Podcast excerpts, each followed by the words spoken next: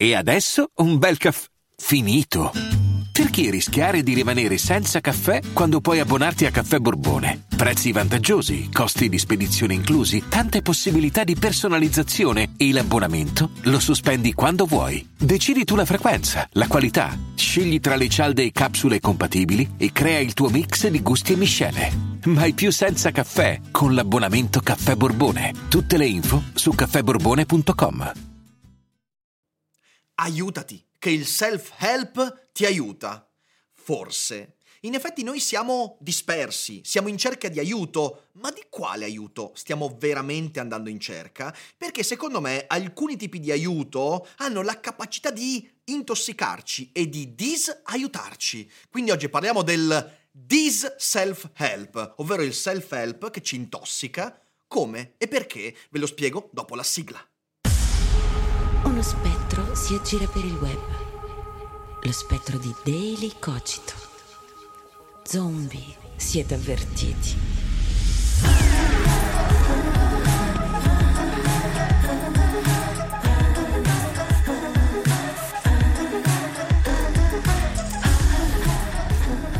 Dale Carnegie che ti insegna come farti amici tutti, senza se, senza ma, e Tim Ferris che ti dice come applicare lo stoicismo alla tua vita svegliandoti alle 4 del mattino, e Tony Robbins che ti insegna nei suoi corsi, nei suoi libri come essere solidale con il mondo essendo solidale con te stesso, e James Clear, e Napoleon Hill, e potrei andare avanti per ore perché i nomi del self-help sono tantissimi, i titoli di libri sono milioni e milioni, i corsi, i videocorsi. Ragazzi, sciorinare centinaia, migliaia di queste cose sarebbe facile perché siamo invasi di contenuti di self-help totalmente dedicati a questo automiglioramento del sé, concetto che come sapete mi sta molto a cuore perché credo che la filosofia sia un tentativo di darti strumenti per migliorarti come individuo, per tendere ad essere diverso, più ricco, più consapevole rispetto all'oggi. Però ci sono tanti però. Ora, quella del self-help è un'industria multimiliardaria che riempie librerie, eh, sale conferenze, concorsi e migliaia di personaggi che si susseguono e che coinvolge tantissime, tantissime persone in, in veste di utenti che cercano di fruire di questi contenuti. E L'intenzione è lodevole, è un'intenzione che va assolutamente promossa, quella di fornire strumenti e spunti per migliorare la vita delle persone. Ci sono personaggi sopra le righe, come Tony Robbins, sempre con questa voce roboante, eh, spesso con grandi risultati. Ricordiamoci che avere grandi risultati spesso non significa necessariamente saper comunicare il modo in cui si sono raggiunti quei risultati. Eh, spesso personaggi molto criticati, molto borderline, molto provocatori. E allora qualcuno potrebbe chiedere, beh, ma Rick, insomma, che male c'è ad avere un po' di self-help? Qualcuno mi getti un self salvagente, qualcuno mi dia un se- una self-mano e via dicendo. Certo, avere self-help è una cosa assolutamente eh, lodevole e perseguibile. Nessuno dice che non si dovrebbe avere, che non dovrebbe esistere, ma tutto dipende da cosa tu stai cercando. Cerchi strumenti da usare, ovvero strumenti concreti per applicare cose, idee, concetti, comportamenti, abitudini alla tua vita? E quello è un discorso. Oppure cerchi occasioni di visibilità, di emulazione, cerchi modi per sentirti più a tuo agio nei tuoi panni? Oppure cerchi consolazione e deresponsabilizzazione e quindi cerchi una nuova dipendenza con cui sostituire quelle in cui già sei caduto? Cerchi un altro modo per passare il tempo e far trascorrere la tua vita eh, ascoltando le idee di qualcun altro?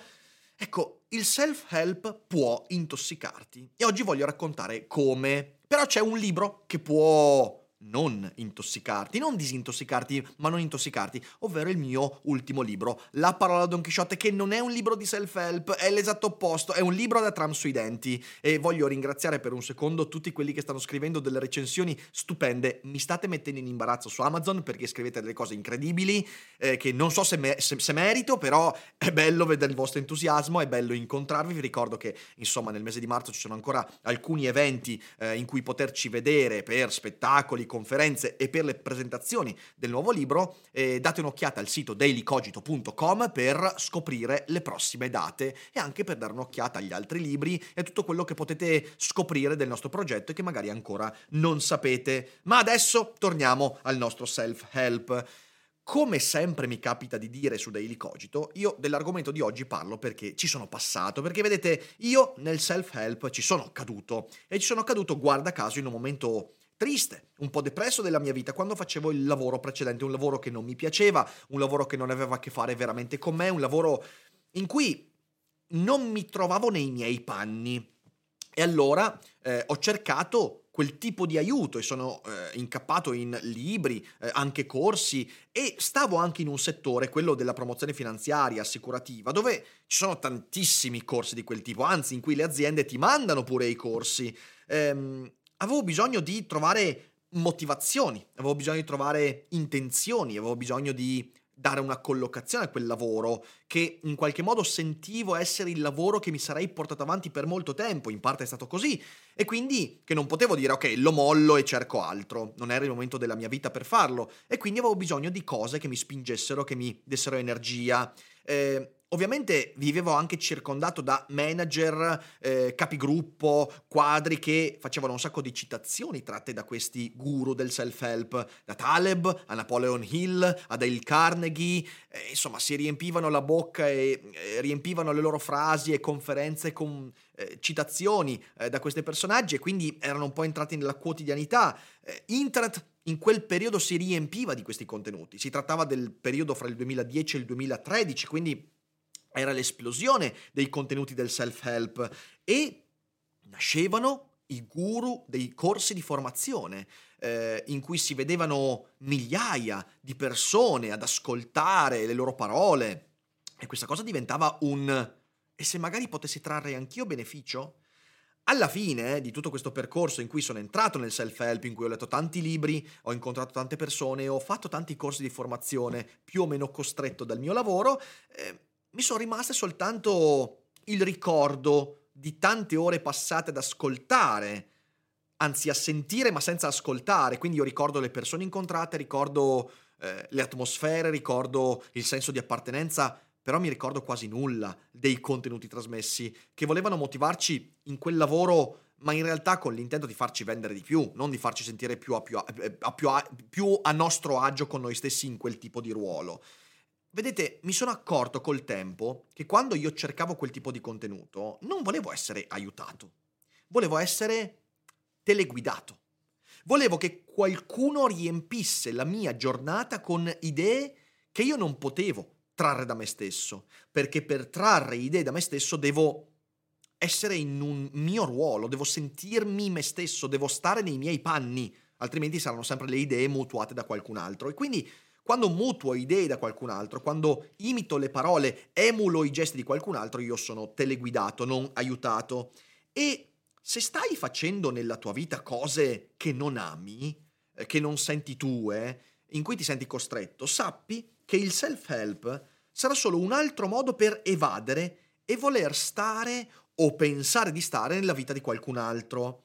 I motivatori incontrati, infatti, agivano più sull'ammirazione nei confronti del loro carisma, del loro carattere, della loro presenza, che sulla stima delle mie capacità. Ed era questo il punto intossicante. Io mi avvicinavo a loro, ai loro libri, discorsi, alla loro presenza, perché volevo essere come loro. E quindi non volevo essere come me.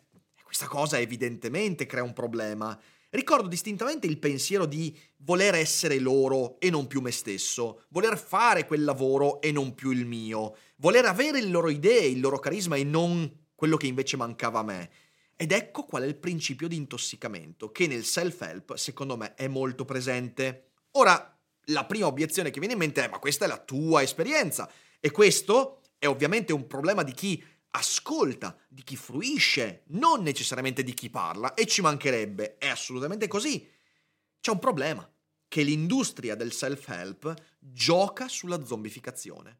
E questo io lo vedo e me ne accorgo ogni giorno, sulla base dei criteri che adesso vi comunicherò. Evidentemente però è importante, infatti ho iniziato la puntata dicendo cosa cerchi tu quale aiuto cerchi tu, perché è evidente che se la mia ricerca di aiuto e strumenti è genuina, posso trarre beneficio persino da Tony Robbins, da da, da, da, ma chiunque, cioè qualunque, anche il più fuffarolo può darmi qualcosa se la mia ricerca di aiuto è genuina. E quindi questo dipende dal tipo di ricerca che faccio io. Però, di nuovo, non possiamo metterci il prosciutto davanti agli occhi e non accorgerci che in realtà questa è un'industria che gioca sul fatto che tantissime persone non cercano in modo corretto e cercano invece evasione, cercano cose sbagliate nel modo storto e in quel in quel modo lì diventa intossicante. Quindi l'industria del self-help gioca tacitamente sulla zombificazione, gioca tacitamente sul fatto che tanti vogliono essere teleguidati.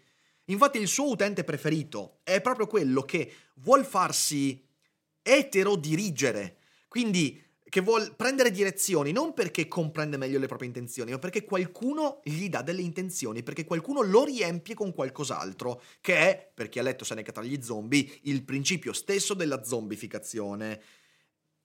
La mancanza di intenzionalità e di aspirazione dell'utente medio dell'industria del self-help lo porta quindi a usare il motivatore un po' come uno spacciatore. È quello che mi dà la sostanza di cui ho bisogno per andare avanti. Ma questo non è self-help, di nuovo, è riempirsi di una cosa aliena.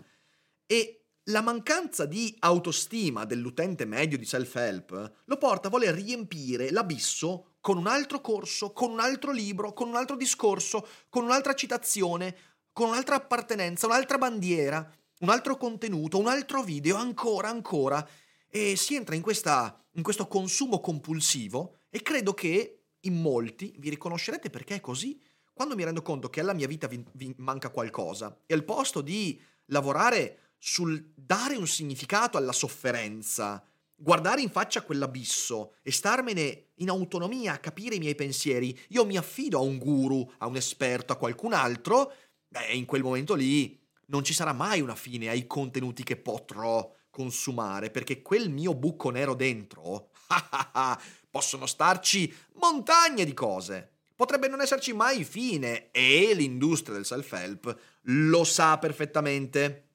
E infatti, in questo abisso, in questo bisogno, in, questo, in questa visione distorta, si riflettono i difetti e i deficit proprio di questa enorme industria che cresce eh, sull'aggravarsi della nostra crisi spirituale. Non è un caso che i guru emergano in momenti di grande crisi spirituale, perché quando noi perdiamo eh, la bussola e perdiamo le coordinate, ecco che ci affidiamo agli altri il più possibile. E più uno mi convince di essere saggio, sapiente, beh, più io gli darò i miei money, i miei big money per potermi sentire meglio. Quali sono i deficit? Che secondo me sono molto palesi nell'industria del self-help. Beh, sono questi sono molto evidenti. In primo luogo, il self-help produce aspettative irrealistiche e irrealizzabili. Questo è un punto essenziale da comprendere perché è inevitabile che se io sono un guru del self-help, ho tutto l'interesse a dire ai miei utenti che mi hanno ricercato per colmare quell'abisso, tranquillo, ce la puoi fare. Tranquillo, puoi realizzare i tuoi sogni completamente. Ecco, qui c'è un punto essenziale da dire. Io posso riuscire ad essere un buon confidente nei confronti di un amico e dirgli tu puoi realizzare o non puoi realizzare i tuoi sogni, perché conosco piuttosto da vicino i suoi sogni, la sua vita, i suoi difetti, le sue caratteristiche.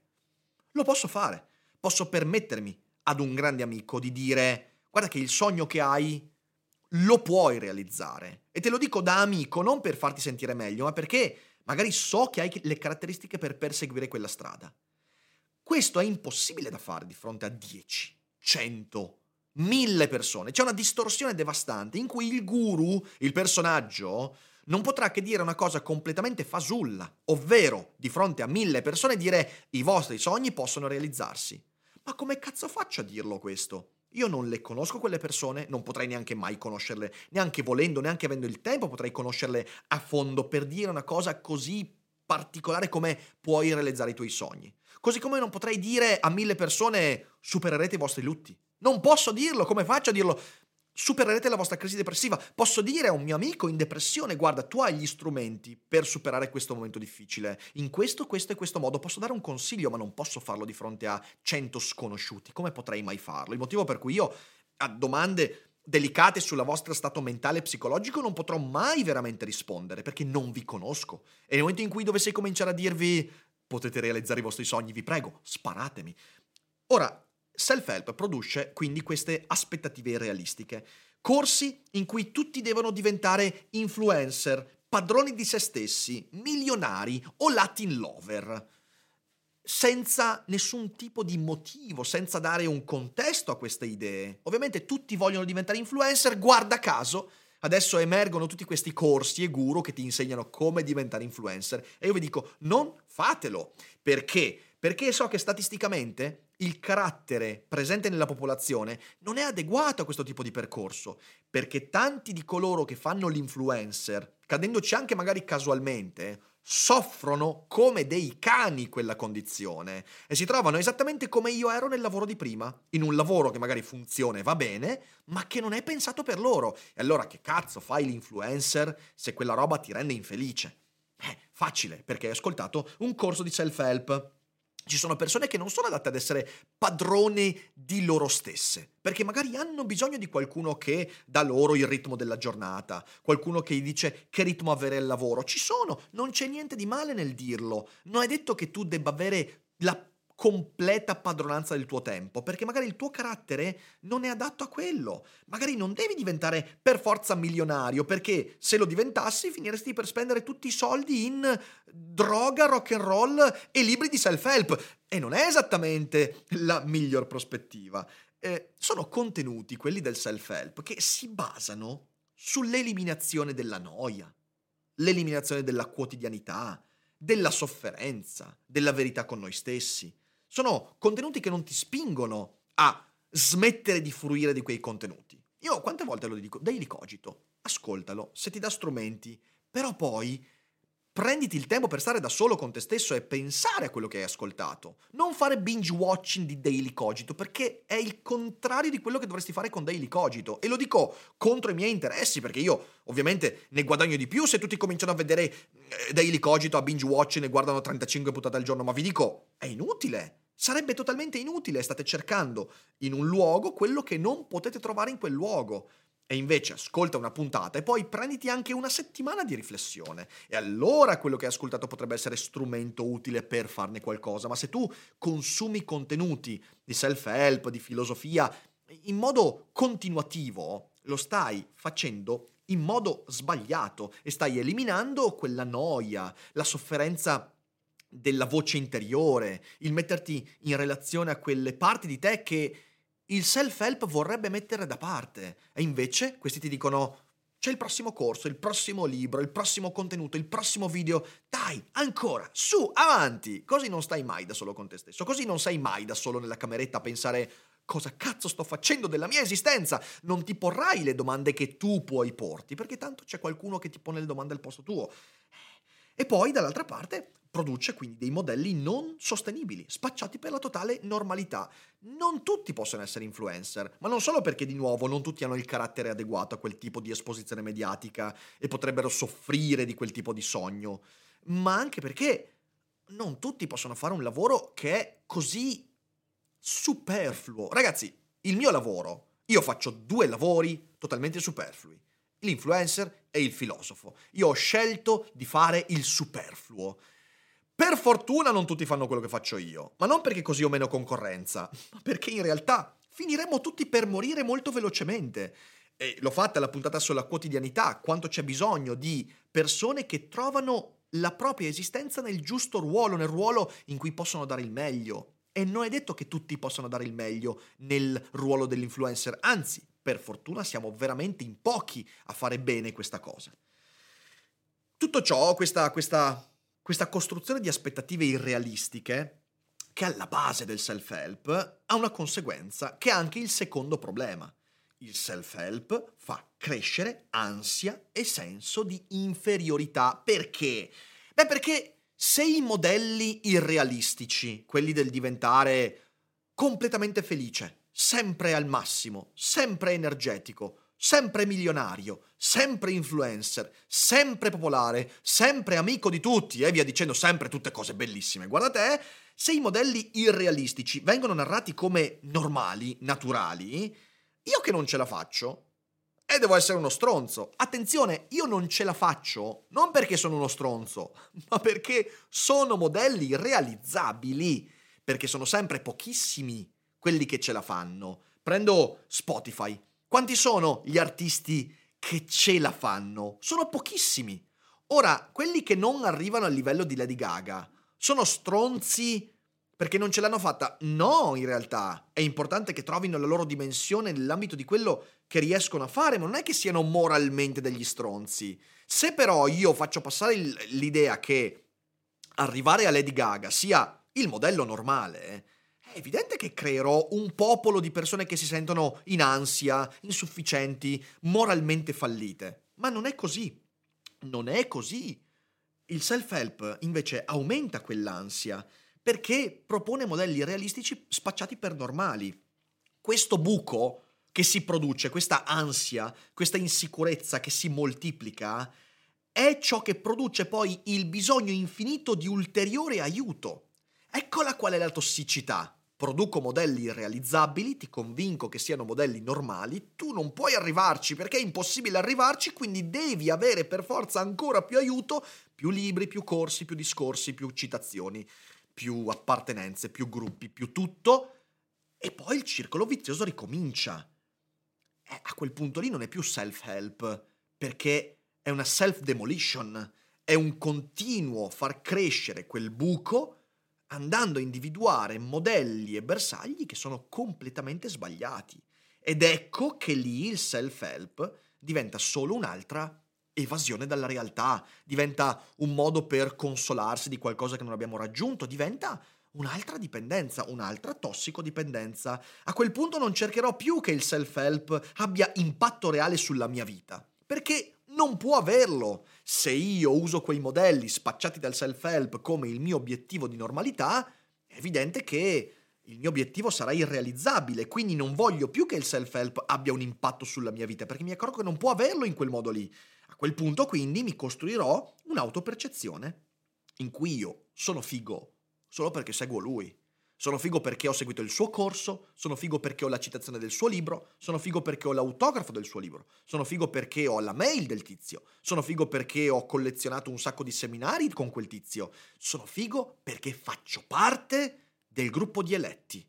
E poi io non ci riesco perché il mondo è stronzo, perché il mondo è inadatto a me, ma io sono figo sono figo perché mi vesto come lui, sono figo perché seguo i suoi consigli, sono figo perché mi sveglio alle 4 di mattina come lui ha detto, sono figo perché mh, mm, sono amico di tutti, anche se questa cosa è impossibile, ma mi produco la percezione di essere amico di tutti. Sono figo perché sono popolare su TikTok, sono figo...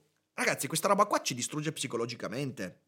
E quindi accade molto chiaramente nel settore, per esempio, della seduzione, questo, eh, mi trasformo in un tifoso illuso perché l'unico risultato che riesco ad avere è quello di emulare il guru che mi sono scelto. Ho scelto il settore della seduzione perché è chiaro, è chiaro che nell'ambito dei corsi di seduzione, piedini 4.0 e via dicendo, non tutti possono diventare Antonio Banderas. Cucca ancora tanto Antonio Banderas? Secondo me sì, secondo me sì. Non tutti possono diventare Antonio Banderas, eh, non tutti possono diventare il figo che ha successo con l'altro sesso sempre e comunque, perché non è mai un corso a darti quella possibilità lì, solo che il settore della seduzione gioca sul fatto che avrai sempre bisogno di un altro corso e l'autopercezione di essere un seduttore di successo solo perché io seguo quei corsi è ciò su cui si basa un intero settore industriale, quello del self-help nell'ambito della seduzione, ma questo può essere detto anche in tantissimi altri ambiti. Ed è lì la tossicità. Ed è lì che si crea un bisogno di appartenenza che diventa feroce perché se qualcuno mi contesta l'utilità di quell'appartenenza, mi ricorda quanto io stia fallendo a causa delle soluzioni che ho adottato. E allora ecco che l'appartenenza diventa fascista, l'appartenenza diventa un'appartenenza feroce, emotiva. Io sono figo perché seguo il corso di questi che mi dicono come avere foto di piedini E io non riesco ad avere foto di piedini perché tutti mi denunciano per stalking, ma questo è perché il mondo è cattivo e io appartengo a un gruppo di illuminati e quindi sono un figo. Ed ecco il circolo vizioso. E se tu mi fai notare che io in realtà mi sto illudendo, beh allora io sarò violento nei tuoi confronti perché non puoi ricordarmi che io non sono riuscito a prendermi neanche una foto di piedini se non quella di Davide Marra scaricata da Instagram. Capito? Questo è un circolo di cui bisogna stare molto molto attenti e che funziona in tutti quanti i settori. Aggiungiamo che spesso il self-help poi si narra, si autonarra come alternativa a percorsi di psicoterapia, di eh, psicoanalisi, anche di psichiatria eh, e lì sono tantissimi purtroppo questi personaggi che adesso sono un po' più cauti, ma in realtà l'hanno fatto molto in passato, in realtà no, se hai un disagio devi parlarne con qualcuno che abbia dati scientifici a riguardo e non semplicemente che abbia avuto successo nel libro che ha scritto. Cioè, ragazzi, che stronzata è? Uno che ha venduto 12 milioni di copie del, mio, de, del suo libro, va benissimo, del mio libro sarebbe meglio, ma del suo libro eh, va bene, molto bravo, magari ha avuto anche il colpo di culo, è entrato nel mercato giusto, però bravo ma in che modo dovrebbe poi essere capace di insegnarmi anche soltanto i contenuti del libro che ha pubblicato e fatto vendere così tanto? Capite che è tutto un discorso molto molto molto crudo ed ecco perché così tanti anni e capitali spesi dopo eh, uno si sente ancora disperso. Ho speso un sacco di soldi, tanti anni a seguire lui, lui, lui, l'altro. Poi in realtà ogni volta che quel guru mi deludeva c'era il guru con cui sostituirlo. Come quando una droga ormai mi ha creato assuefazione, io passo a quella successiva. È inevitabile, la delusione della dopamina mi porta a volere qualcosa che mi scateni di nuovo l'onda dopaminica, ma a un certo punto quella cosa smetterà e io mi sentirò ancora più confuso, disperso. Il self-help è una dipendenza che si spaccia come soluzione. Ed è lì che sta il problema. A questo punto qualcuno mi dirà, eh vabbè Marik, ma quindi? Quindi che faccio? Non mi autoaiuto? Ma no, ma certo, autoaiutati. Però cerca di capire di che tipo di bisogno hai, che tipo di aiuto cerchi, cosa stai cercando. Quindi, i libri di Dale Carnegie e di Napoleon Hill possono essere utili, ma possono essere utili stampelle di un percorso che ha a che fare con te e non con loro. Ragazzi, guardate che cosa sono i corsi di self-help, guardate cosa spacciano questi autori. Spacciano la loro narrazione. Ora, anch'io spaccio la mia narrazione, ma ho sempre la decenza di dirvi è la mia narrazione. Non potete seguire lo stesso percorso, non potete. Posso darvi degli spunti, ma non potete emulare quello che ho fatto io, anche perché ve lo sconsiglio caldamente. Io non farei emulare la mia vita a nessuno, sinceramente. Allora, è, è bene, ci sono lì fuori tantissimi strumenti che possono essere utili stampelle a una ricerca che però è già in atto. Non posso demandare a Napoleon Hill quella ricerca. Non posso far sì che Dale Carnegie riesca a darmi le domande che devo pormi. Non posso, perché lì diventerò dipendente da una cosa che non può darmi soluzioni. Self-help, quindi, deve e può diventare uno strumento di supporto per aiutarti a interpretare esperienze che tu fai e vivi in prima persona e non devi accontentarti delle interpretazioni che ti vengono date. Ora, il consiglio che io do è se un libro, un corso, un personaggio diventa un po' come le ciliegie, uno tira l'altro, prova a fermarti e chiederti ma perché? Perché sono due anni che fruisco di tutti i libri di questo autore, di tutti i suoi corsi? Perché? E fa- fatelo anche con me. Se c'è qualcuno che da anni non fa altro che ascoltare Daily Cogito, leggere i miei libri, io ovviamente sono contento. Ma fermati un secondo e chiediti perché, cosa che mi sta dando? Perché se scopri che il motivo ha a che fare con la zona di comfort, quindi mi permette di starmene confortevole nel mio stato attuale, mi permette di conservarmi nello stato attuale e magari mi consola anche. Ascolto Ric Dufer, ascolto Montemagno, ascolto Big Luca, ascolto Alessandro De Concini, ascolto Tony Robbins, ascolto chiunque per consolarmi della mia brutta giornata.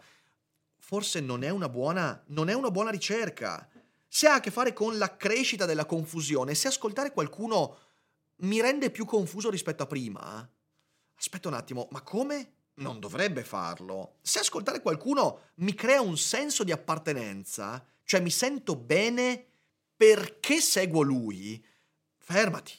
Non lo stai usando in modo corretto quel contenuto, lo stai usando per difenderti dal tuo stesso cambiamento e forse rischi di crearti un'appartenenza in cui difenderti ancora di più ed è sbagliato. Fermati, fai un bel respiro e chiediti ma perché lo sto facendo?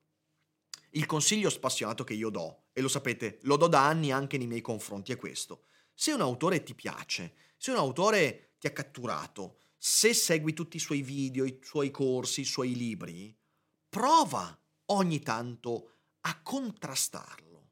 Prova ad antagonizzarlo. Non diventandone hater, ma chiedendoti. E se fosse il contrario di quello che mi sta dicendo? E se quello che mi dice va bene per lui, ma magari per me andrebbe bene in modo diverso? Contrastalo, non metterlo sul piedistallo, non idolatrarlo. È responsabilità tua l'idolatria che giochi nei confronti dei personaggi che segui. Sei tu che idolatri, sei tu che ergi su un piedistallo. Certo, poi ci sono personaggi che giocano su quel piedistallo, di nuovo, che traggono un vantaggio. Perché? Perché ti vogliono zombificato, vogliono che tu pensi che loro siano infallibili, straordinari, inarrivabili, grandi. Allora io ti dico, non farlo, non metterlo sul piedistallo, consideralo sempre come un essere umano che è disperso, fallisce, si sbaglia e può eventualmente darti soltanto la sua prospettiva su alcune questioni, magari anche molto delicate, ma sarà sempre la sua prospettiva limitata. Ricordati, anche Tony Robbins fa la cacca, anche Tim Ferris ha il raffreddore, anche Rick Dufer può avere le emorroidi e va bene così e non c'è niente di male, ricordatela questa cosa qua. E avrai molta meno propensione a metterle su un piedistallo. Non ho le emorroidi attualmente, però potrebbero venirmi e potrei scrivere un libro sulle emorroidi, ma adesso mi sto facendo prendere la mano, quindi mi fermerò qua. Fallo con Rick Dufer per allenarti. Chi ascolta i miei video, fatelo. Sapete quanto sono orgoglioso del vedere sotto i miei video gente che scrive bel video, mi è piaciuto, però non sono d'accordo con questo, questo. È bello andare agli eventi e trovare persone che mi dicono, sai, non la penso come te su queste cose. Leggo i tuoi libri, ma non la penso come te. Grazie, al cielo. È così. E finché andrà così saprò che sto facendo un buon lavoro. Quando troverò persone che mi dicono, Rick, mi hai risolto l'esistenza, allora lì comincerò a farmi delle domande diverse fatevele voi però, prima di tutto queste domande, perché io non posso impedirvi di idolatrare me o chiunque altro. Posso darvi degli spunti per mettervi la mosca nell'orecchio, che non è una cosa molto bella da fare, perché in realtà è la pulce nell'orecchio, ma anche la mosca nell'orecchio è interessante. Metto un elefante nell'orecchio, ok? Allora, con questo elefante nell'orecchio chiedetevi, ma e se non fosse così? È il primo passo per porsi veramente in un ambito di autoaiuto. E se non fosse come mi ha detto, e se non fosse così infallibile, lì ti autoaiuti. Lì forse anche Dale Carnegie, quel libro orribile di Dale Carnegie, può essere utile, uno strumento utile. Lì fuori, ricordatevelo, lì fuori è pieno di forze che possono vivere la vostra vita al posto vostro. È pieno di forze che vogliono vivere la tua vita al posto tuo. E il self-help rischia di essere una di quelle forze. Il guru che tanto segui rischia di essere una di quelle forze. Per evitarlo, basta porsi una domanda ogni tanto. Ma perché mi sto nutrendo così tanto di queste cose? E se non fosse così come me l'hanno fatta passare? E allora lì ti stai veramente autoaiutando altrimenti stai facendoti teleguidare da forze su cui non hai il controllo. E come sapete quella è la zombificazione. E questo è il podcast contro la zombificazione, quindi ci proviamo anche contro noi stessi. Grazie mille per aver ascoltato questo, questa puntata. Mi raccomando, rifletteteci su queste cose perché sono importanti. Quindi a fine puntata prendetevi quei 20 minuti per pensarci. Non passate al prossimo Daily Cogito. È sbagliato. Non fatelo, cazzo. E di nuovo lo dico contro il mio interesse. E va benissimo così.